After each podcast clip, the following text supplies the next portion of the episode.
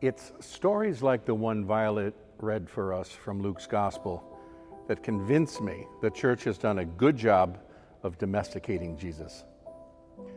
As you heard, he was on the very edge of society when he engaged a naked, ranting man who lived in the cemetery, a, a, man who often broke the chains and shackles that bound him to roam wild among the tombs, a man said to be possessed of demons.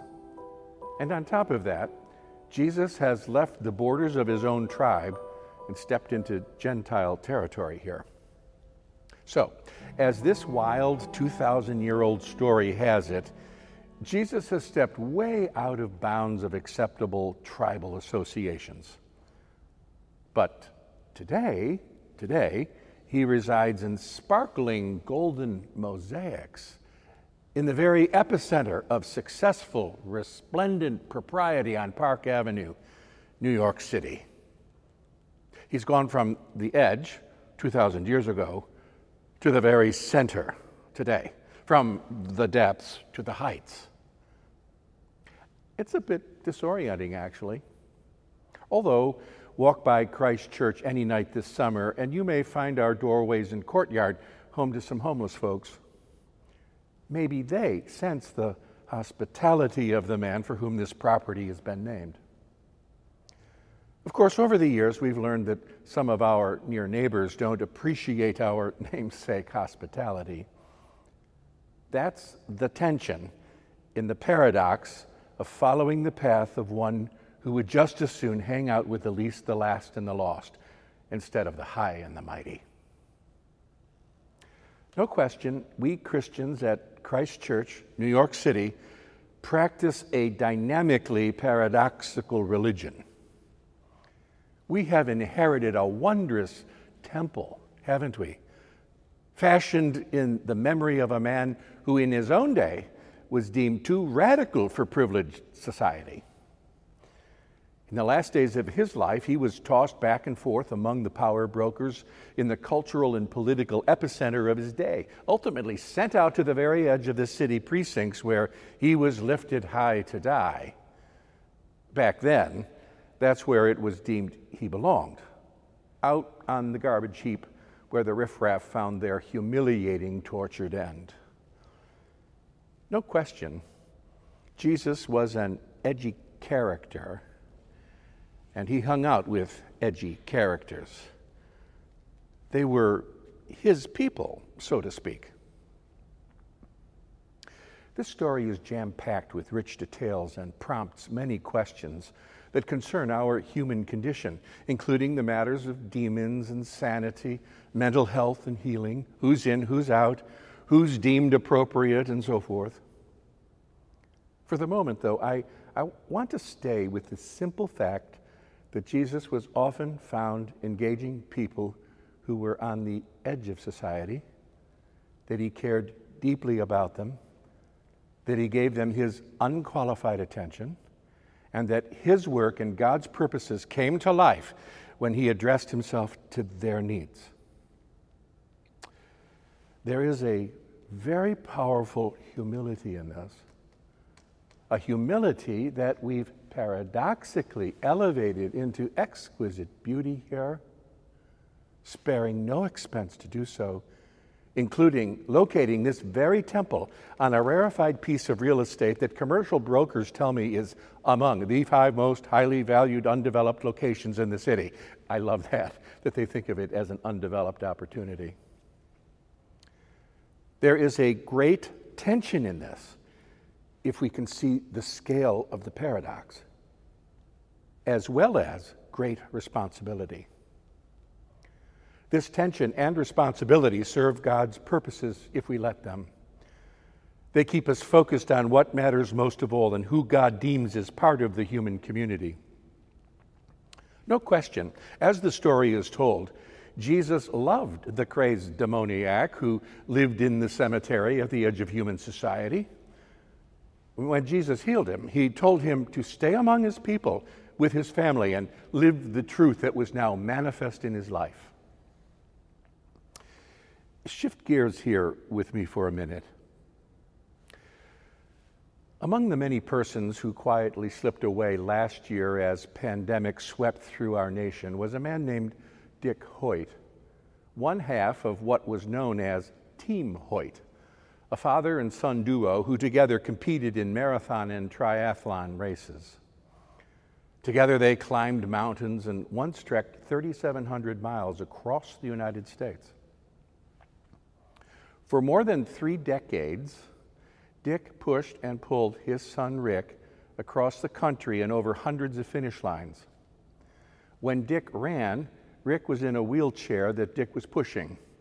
When Dick cycled, Rick was in the seat pod from his wheelchair, attached to the front of the bike. When Dick swam, Rick was in the small but firmly stabilized boat being pulled by Dick.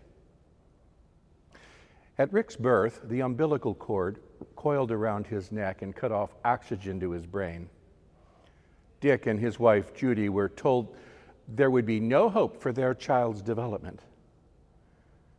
It was a story of exclusion ever since he was born, Dick said. When he was eight months old, the doctors told us we should just put him away. He'd be a vegetable all his life, that sort of thing. The Hoyts brought Rick home, determined to raise him as normally as possible. Within five years, two brothers were added to the family, and Dick and Judy were convinced Rick was just as bright as his siblings, but schools disagreed.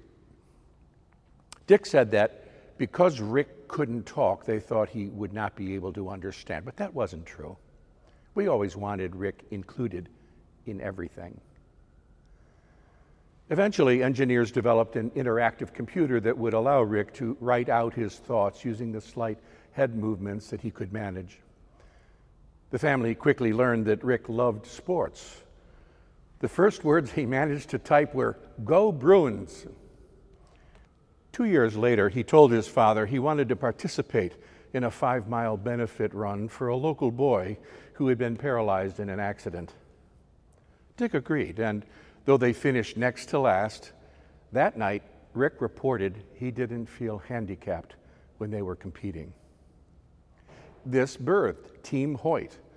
Father and son began to compete in more and more events, but not without resistance. As Dick remembered, nobody wanted Rick in a road race. Everybody looked at us. Nobody talked to us. Nobody wanted to have anything to do with us. But attitudes began to change when they finished in the top quarter of the Boston Marathon.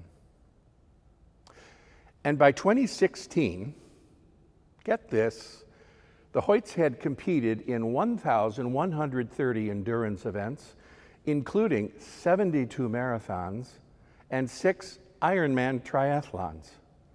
They had run the Boston Marathon 32 times. Their mutual inspiration for each other embraced many others. Many spectators and fellow competitors adopted Team Hoyt as a powerful example of determination. Most of all, the Hoyts saw an impact from their efforts in the area of the handicapped and on public attitudes toward the physically and mentally challenged. That's the big thing, Dick had said. Rick helped many people cope with their struggle to be included. Ultimately, Rick finished high school and graduated from Boston University with a degree in special education. Rick is confident that his visibility and his father's dedication performed a forceful, valuable purpose in a world that's often divisive and exclusionary. Rick says the message of Team Hoyt is that everybody should be included. Team Hoyt was a powerful exemplar of what embodied love looks like. I don't think it's much of a stretch to think of their work as a variation of the work the restored man in today's gospel lesson was admonished to accomplish following his healing. Remember how Jesus sent him away, saying, Return to your home and declare how much God has done for you. So he went away, proclaiming throughout the city how much had been done for him. In that sense, he was asked to live the truth of it. That's how the story ended. Now, what had been done was a work of love. That's the sort of embodied love we are emblematically elevating into golden splendor here. And as we stay true to our purpose to love God above all things and our neighbors as ourselves, we also form a team that moves from our home base here at Park and 60th, physically and virtually, out into our families and places of employment, into the city, into the nation, into the world, and back again, bearing a message of radical inclusion. I mean, how could it be otherwise if we follow Jesus' path? Inevitably, we'll find ourselves going where he goes, associating with the people he associates with, doing the sorts of things he does, proclaiming the kind of wisdom he proclaims, and forming the astonishing community he forms, rooted in loving justice. Surely, if we stay true to this course, we will continually reach beyond our normal comfort zones. This is what led Paul to write to his friends in Galatia. There is no longer Jew or Greek. There is no longer slave or free. There is no longer male and female. For all of you are one in Christ Jesus. The immediate effect of following Jesus' way in the world was a radical inclusion of others who had been officially excluded. Boy, given all of the exclusionary tribalisms that continue to plague our culture, even unfortunately, the culture of church, we can't be reminded enough of this truth. Jesus was a friend of the friendless, hope for the hopeless, willing to break the rules in order to love the loveless, which is an important message to hear on Juneteenth in the middle of Pride Month, both cultural markers and reminders of our chronic problem with sectioning people into those who deserve God's acceptance and approval and those that don't. As Dick said about his son Rick, it was a story of exclusion ever since he was born. Man, that sentence has so many unfortunate applications in our world. Friends, our gospel of grace has something to say about that. Jesus has something to say about that. And this reveals a central tenet of what it means to be church in the 21st century, reclaiming the remarkable, stunningly spectacular revelation that all of us, all of us, share the same sacred genetics. Each and every last one of us, a beloved child of God.